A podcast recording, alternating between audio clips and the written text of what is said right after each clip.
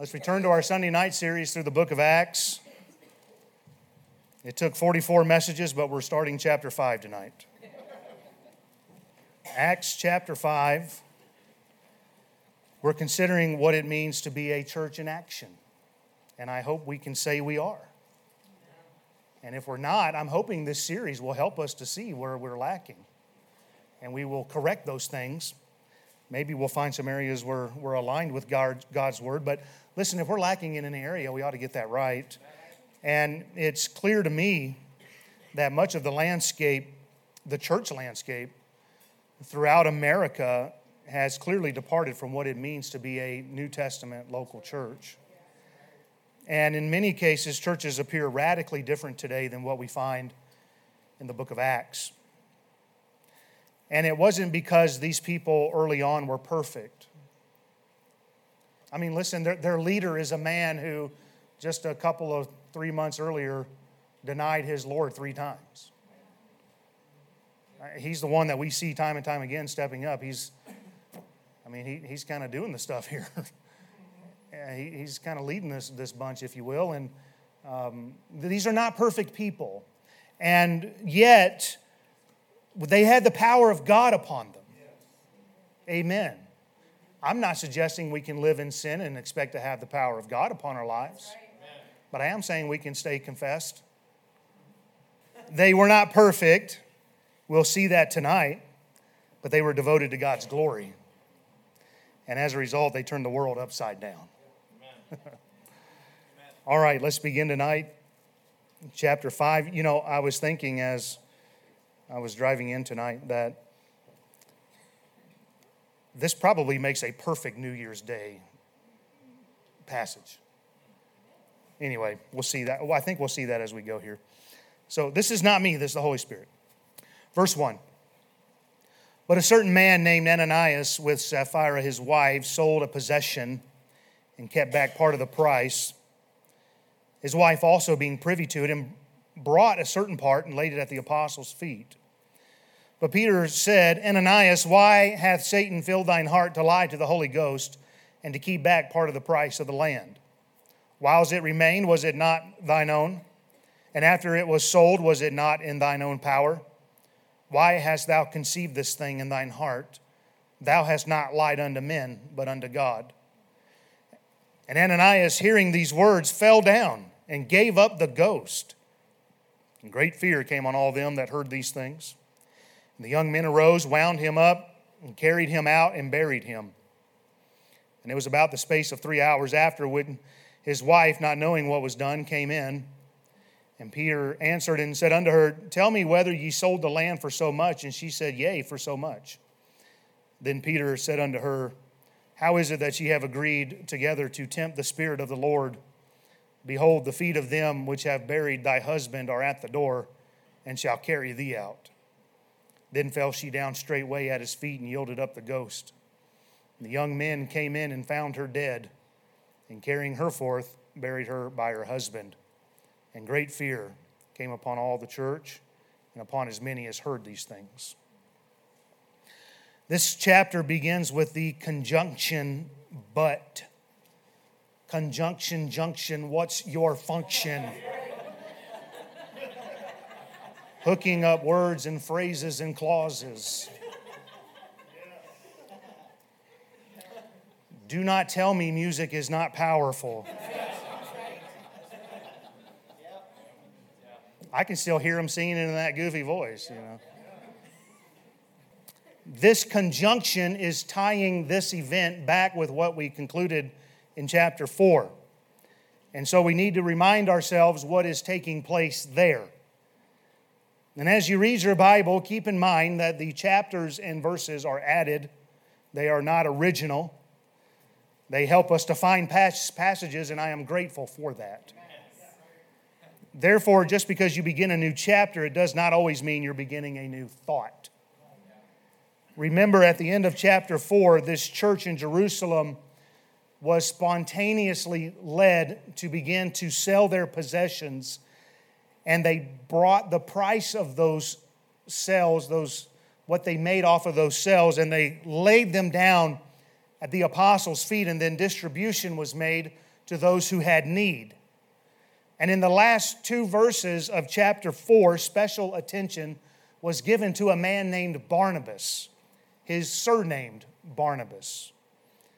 I talked last time on why he may have been singled out while no one else was, but his name is mentioned nonetheless. And with chapter 5 beginning with the word but, this is being used to make us aware that what we are about to read is standing in contrast to what we saw at the end of chapter 4. And when we put this all together, it would read like this Acts 4:36 and Joseph who by the apostles was surnamed Barnabas which is being interpreted the son of consolation a Levite of the country of Cyprus having land sold it and brought the money and laid it at the apostles feet.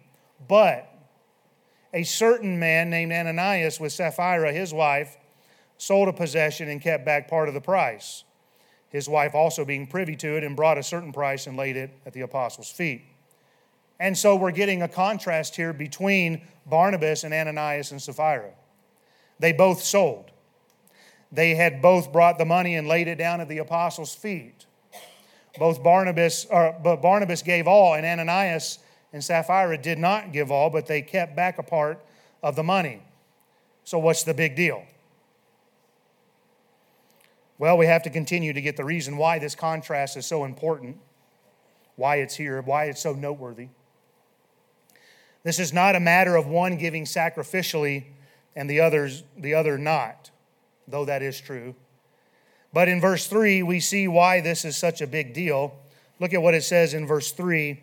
But Peter said, Ananias, why hath Satan filled thine heart to lie to the Holy Ghost and to keep back part of the price of the land? Now we see what the big deal is.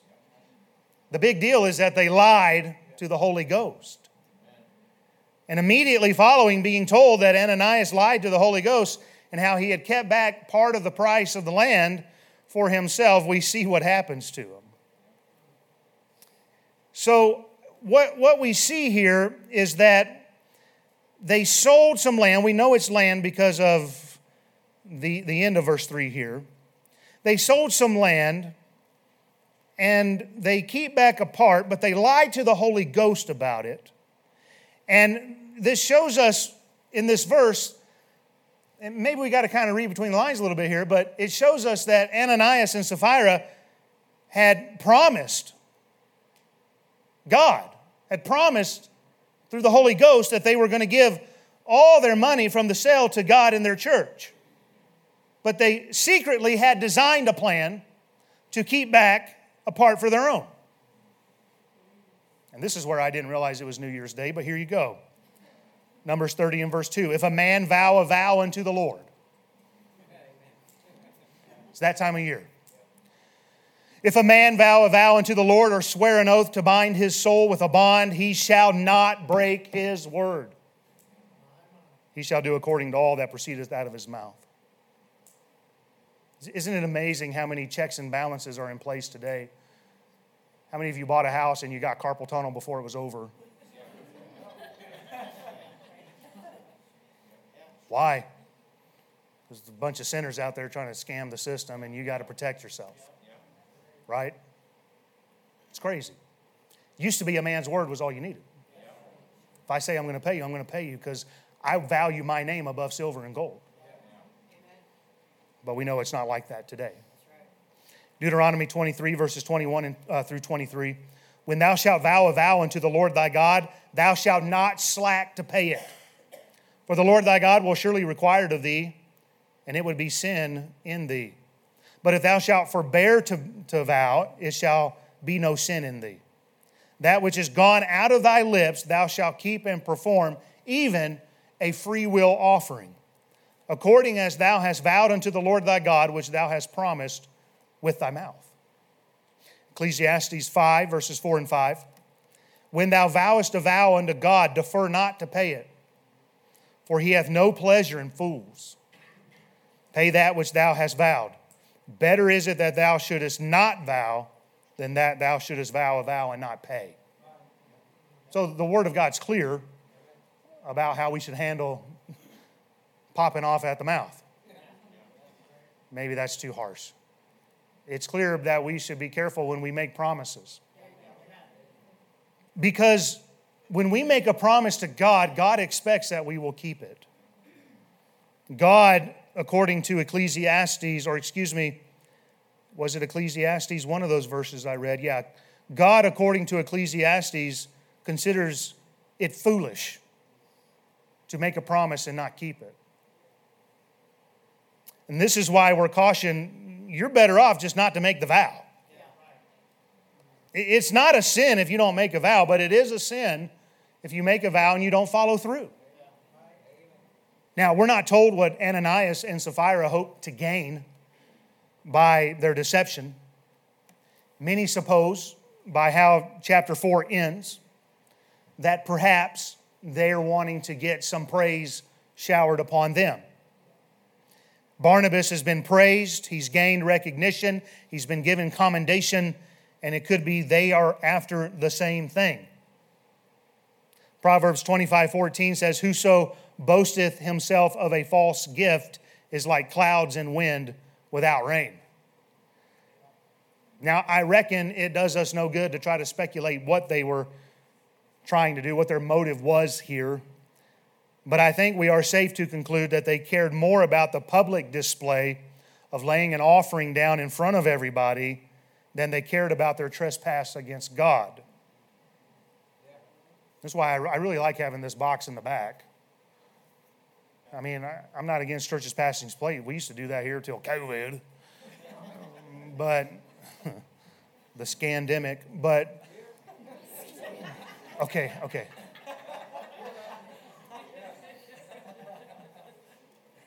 But we don't need to make a show.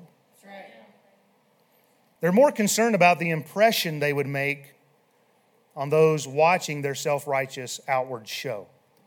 Jesus talked about those who operated that way. They were less concerned with God looking down upon them in their sin. And what they're trying to do here is pull off what mankind's been trying to pull off since we've existed. And that is, they're trying to serve two masters. They wanted the applause of men and the blessings of God.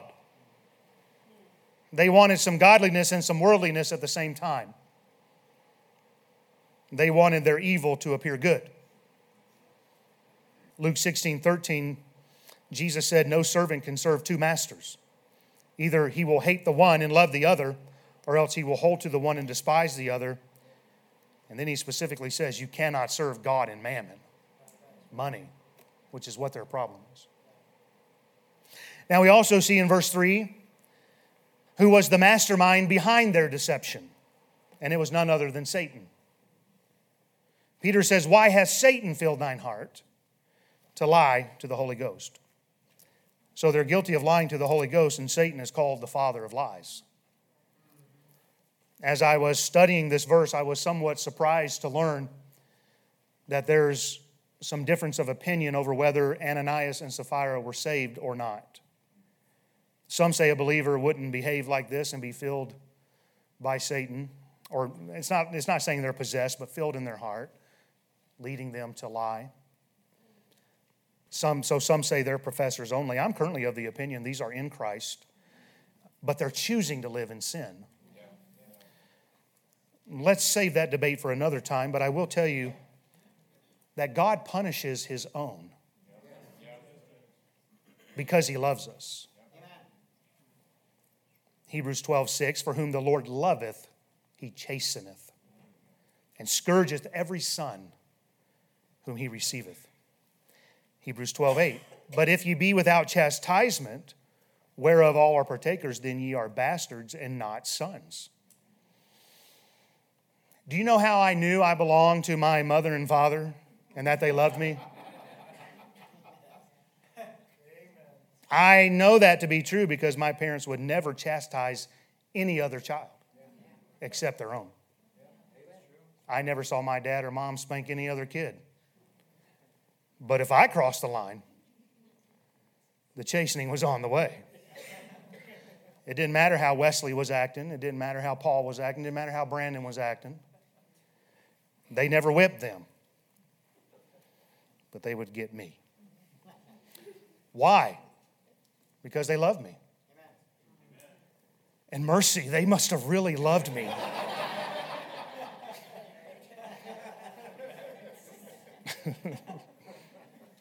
By the grace of God, my dad will turn 79 this month, and he still threatens to make me grab my ankles. PTSD right there. I, I know you're not supposed to reference worldly singers, but I agree with Holly Dunn. Daddy's hands were hard as steel when I'd done wrong. Daddy's hands weren't always gentle. But I've come to understand there was always love in Daddy's hands. So, what about Mama? Because I know she's watching.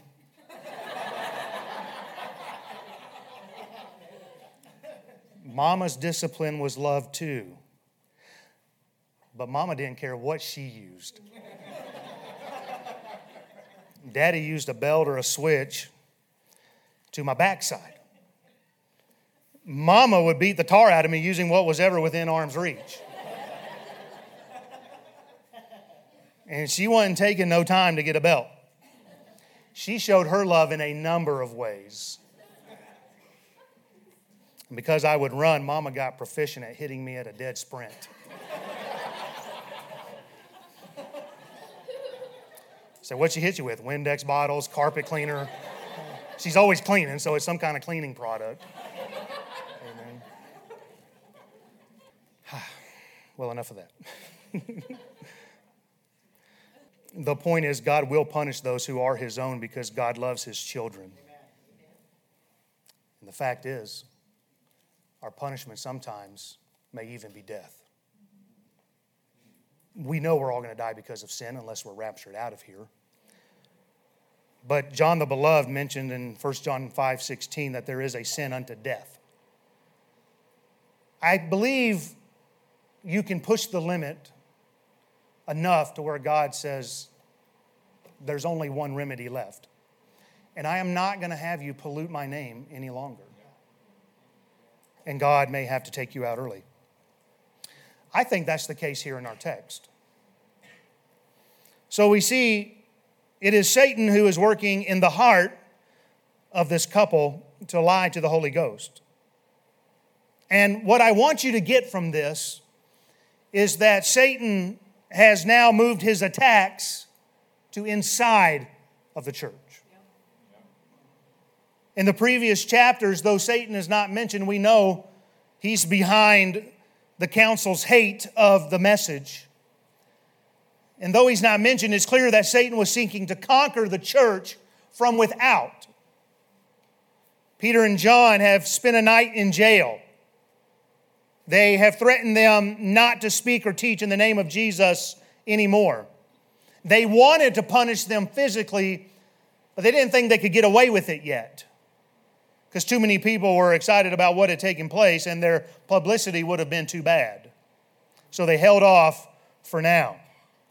And since outward attacks are not stopping this church, it's not slowing them down, Satan now seeks to disrupt this body of believers from the inside and to corrupt them with sin.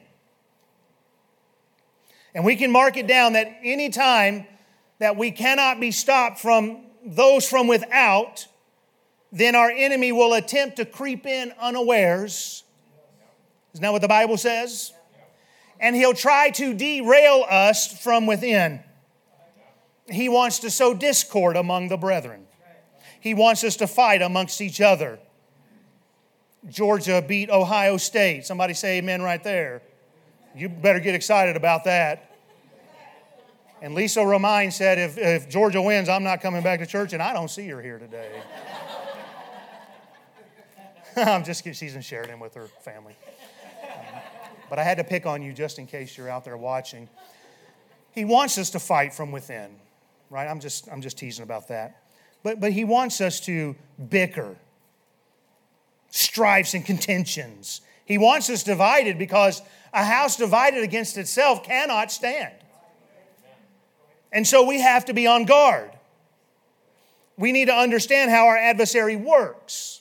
We're told not to be ignorant of his devices. Satan can transform himself into an angel of light and his ministers into ministers of righteousness. They can appear that way. And we have to stand against the wiles of the devil. But we see Peter is not fooled in the slightest. The Holy Ghost heard the plan of Ananias and Sapphira. And since Peter's being led by the Holy Ghost, he reveals, the Holy Ghost reveals to Peter what was in their heart. Have you ever wondered if the preachers bugged your house? I have. I've been amazed at how many times the preacher has preached exactly what Adrian and I have been discussing on our back porch. And I'm talking about same phrases. It makes you wonder sometimes. Now, some get upset at this and they take the attitude of, well, the preacher's picking on me, or he's preaching at me. Another common assumption is, well, people must be talking about me. Come on now, if you've been in church any length of time, you know that's true. In reality, you ought to be thrilled that God cares so much about you that He would speak directly to you. Trust me when I say, I don't have time to collect information about what you and your wife are talking about. Nor do I care. Within reason, okay? The truth is, I have enough on my plate trying to learn to walk with God. So it isn't that the preacher's bugging your house, but it's because a spirit filled preacher is receiving from the Holy Ghost what needs to be said, and he's just being obedient to the Spirit's leading. And we ought to praise God when that happens. Don't get upset. Because I honestly don't know what's going on. Verse 4 Whiles it remained, was it not thine own? And after it was sold, was it not in thine own power? Why hast thou conceived this thing in thine heart? Thou hast not lied unto men, but unto God. So, this verse shows us how this whole act of selling their property and giving the money to the church for the saints was not something commanded. This was not a requirement. They were doing it freely. And Ananias and Sapphira were motivated by others' generosity, and that's a good thing. It's good to be motivated by others because the Bible does say that we're to provoke one another to love and good works. But they weren't being measured by Barnabas or anybody else. And, and Paul warned us we're not wise to compare ourselves among ourselves. And so you need to give as the Lord leads you. Now, I personally believe the tithe is still for today, but what we give is ultimately between us and the Lord. And I don't know what anyone here gives. Well, I take that back. I received a card, had a check in, and I put it in the box. today. I know what one person here gave this month. well, I don't want to lie, okay? I mean, do you see what happens when they lie? Yeah. 2 Corinthians 9, 6, and 7. But this I say, he which soweth sparingly shall reap also sparingly, and he which soweth bountifully shall reap also bountifully. Every man according as he purposeth in his heart, so let him give, not grudgingly or of necessity, for God loveth a cheerful giver. And we see in this verse that there's nothing wrong if they wanted to keep back part of what they made off the sale. In fact, there was nothing wrong if they just wanted to sell property and keep the money. I would personally say, other than the tithe off of their increase, there was nothing wrong with just selling it and keeping it. Peter says, Whiles it remained, was it not thine own? And while you still owned it, uh, is what he's saying. While you still owned it, was it not your own to do as you saw fit? Nobody's telling you to do this. And he goes on to say, And after it was sold, was it not in thine own power? In other words, was it not up to you to do with it as you saw fit, even after you sold it. You owned it, it was yours to do with. You sold it, it was yours to do with. No one made them sell. No apostle came to them and said, Now go sell what you have and bring that money to the church. Now, there's some like that out there who want airplanes to jet around in. But nobody's doing that here. And after it was sold, no one says, Well, now that you've sold it, you better give it to the church. But somewhere between their commitment of, Lord, this is what we're going to give, somewhere between their commitment of what they said they would do and the follow through, they said to the Holy Ghost that they would set back this amount, but now they're saying, we're not going to do that. Or we're going to give everything, but now we're going to keep back a certain amount. And by not keeping their word to God, they have sinned against God. So Peter says, Why have you, or why hast thou conceived this thing in your heart, in thine heart? And so Peter finishes by saying, Thou hast not lied unto men, but unto God. You see, Peter didn't require anything, the church didn't mandate anything. We don't mandate you here. You want to give nothing, give nothing. That's if you got a clear conscience with God, you, you just do your thing. Listen, we'll be fine without your 20 bucks. I mean, if, if, that's, if that's just too much. And so, listen, we're not mandating anything. They didn't mandate anything. And, and so they're, they're not lying to Peter, they're lying to God. And doesn't it seem strange to lie to a God who sees everything? Notice the phrasing in these two verses. In verse 3, they lied to the Holy Ghost. At the end of verse 4, they lied to God. This is proof that the Holy Ghost is God. God said he would come and dwell in us, and he does so through the Holy Ghost. Our God manifested three ways.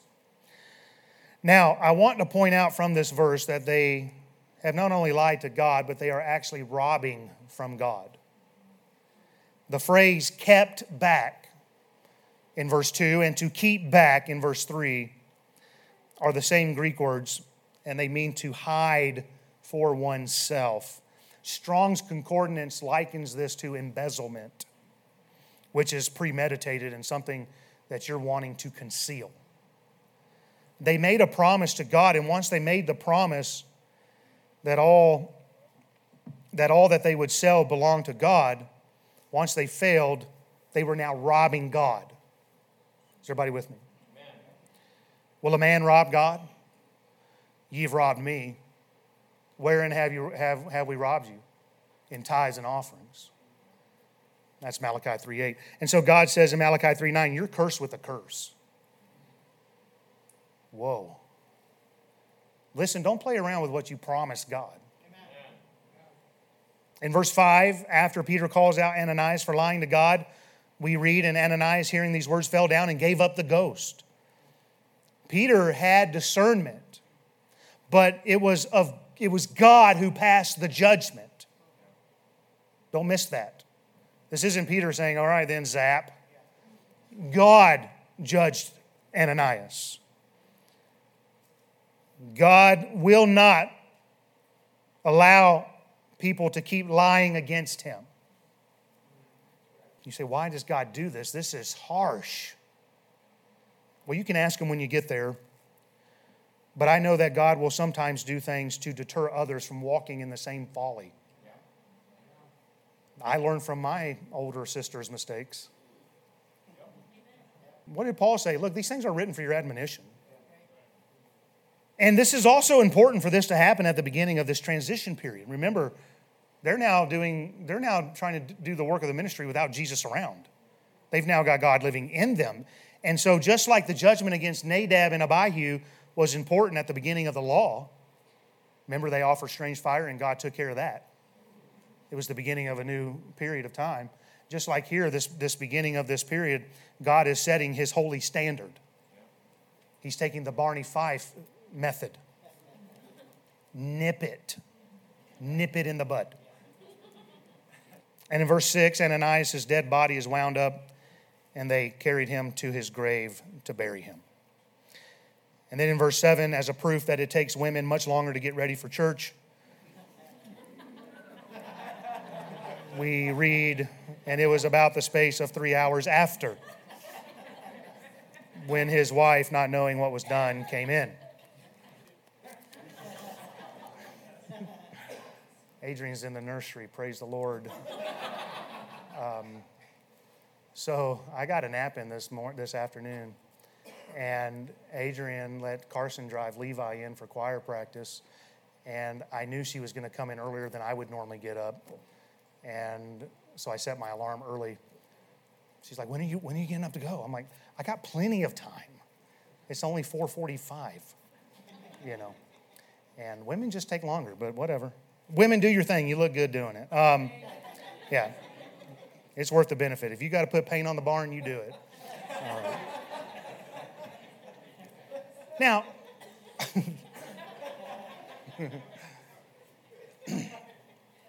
can you imagine this event unfolding before your eyes? Like, could you imagine being these young men who are doing the burials? She, she has no clue what has happened to her husband yet.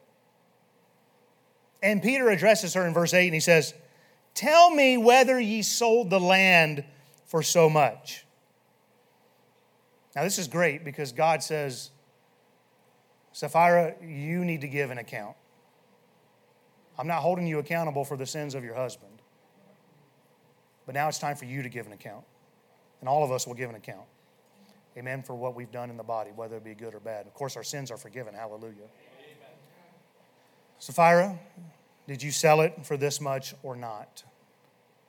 Well, obviously, we know what her answer should be. Peter gives her a chance to come clean. And since they weren't commanded to do this, I personally am of the opinion they would have been permitted to change their mind if they wanted to, so long as they were honest about it.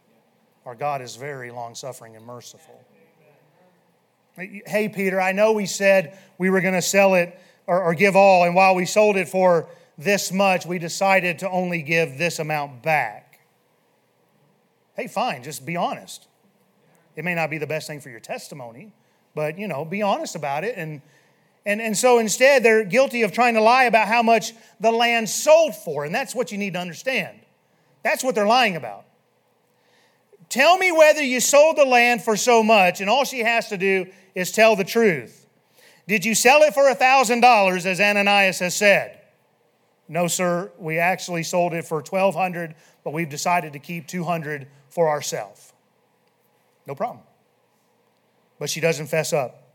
And instead, she answers Peter, Yea, for so much, and in so doing, she partook of her husband's forbidden fruit, if you will.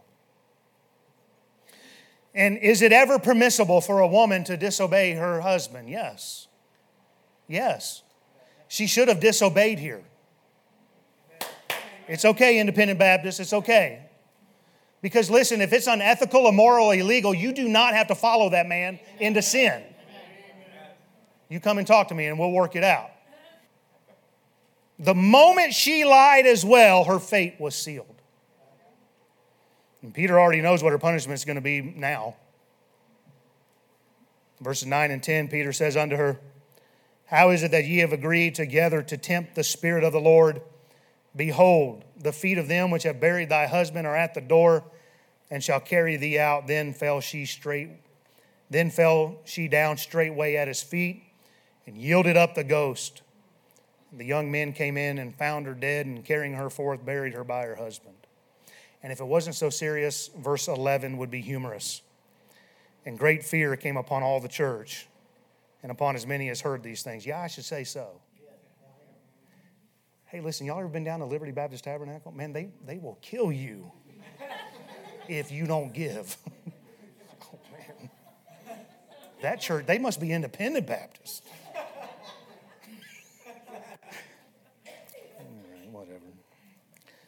All right, let me hurry here. I, I need to leave you with something of value.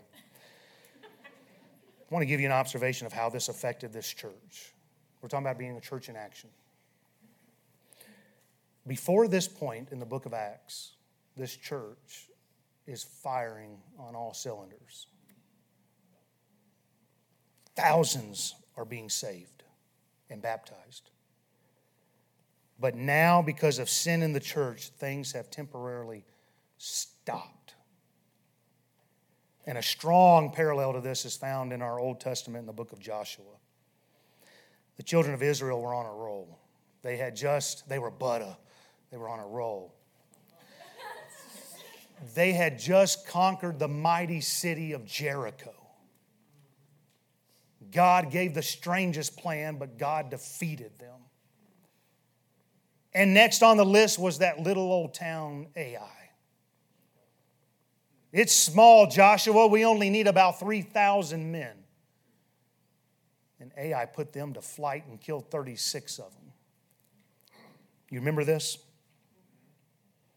Israel was beaten like a drum. What was their problem? During the defeat of Jericho, Achan saw among the spoils a goodly Babylonish garment, and 200 shekels of silver, and a wedge of gold, 50 shekels weight. And he coveted them, and he took them. Why was that such a bad thing? Because God said in Joshua 6:19, all the silver and gold and vessels of brass and iron are consecrated unto the Lord. They shall come into the treasury of the Lord. And God said, All the spoils of Jericho belong to me. But Achan decided he deserved some of what belonged to God and to keep it for himself, and it brought the children of Israel to a grinding halt. Are you with me? They've just crossed the Jordan River, they've just defeated Jericho, and then little old Ai puts them to a halt. And do you know what it did? It discouraged the entire camp. They had to stop to deal with a problem. Achan looked upon the spoils, Ananias and Sapphira looked upon the money, and it all belonged to God. And just as Israel was stopped in their tracks to have to deal with sin, so this church in Jerusalem has been brought to a stop to deal with sin. Though the day may arrive right now in America, it is still unlikely that we're going to be forced underground. We still have freedoms in place, and we need to pray that God will forgive our, our country and heal our land. But in the meantime, listen, we, we still have freedoms. But we can be sidelined. What I'm telling you is, right now, it doesn't look like pressure from without out is going to stop us. Even during COVID, South Dakota, we were good, right? But we can come to a grinding halt because of problems in here. We're not persecuted, but we can be sidelined by what we allow to take place amongst ourselves. And Satan wants to slow us down by giving us internal problems. Isn't that how it is in your house? Boy, it's great when everybody's walking with God, but you let somebody get out of step with God and it brings that family to a halt. And all of a sudden, people don't even want to be in the home. And all of a sudden, people don't want to be in the church. And all they do is fight. And that's what, that's what Satan wants to do. He wants this side mad at this side. Come on now. He wants to divide and conquer. He wants to take this church down. And how is he going to do that? It ain't from the mayor. He's not even here tonight. But it's going to be because this person got upset at this person. Amen? Or let's, let's bring it back to our text. It's going to be because this person said to God, I'm going to do this. And then they don't. And now all of a sudden we got two dead people we got to deal with. Amen? Hey, look at what it cost Achan. His whole family, I think down to his grandchildren, didn't it? I can't remember off the top of my head. The Valley of Achor. And listen, God wants to take us, or Satan wants to bring us down. And God wants to take us to higher heights. And what we've got to do is we have got to understand that if I promise God this is what I'm going to do, you're going to do it. And here it is, it's the new year. Who would have thought I would have had a New Year's message? So somebody out there may be saying, God, I'm, I'm going to promise you I'm going to be in church. Are you? Because if you make a vow, you better keep it. And if you don't, you're going to slow things down. Amen. Well, God, I promise this year I'm going to, I'm going to be in my Bible in the, in the mornings. I'm going to give that time to you. What if you don't? You see, it never just affects one person, it affects the whole operation. Because we're a family. I got to stop. I feel like preaching all night. But listen, I just want you to understand my heart that we have got to be in a right relationship with God. If we say, God, this is what I'm going to do, you better do it. If you vow a vow, keep it. God said, I will require it of you. And if you're not doing that, you're robbing God. And, and it's going to slow us down. It can take a church that is in action and it can bring it to a halt.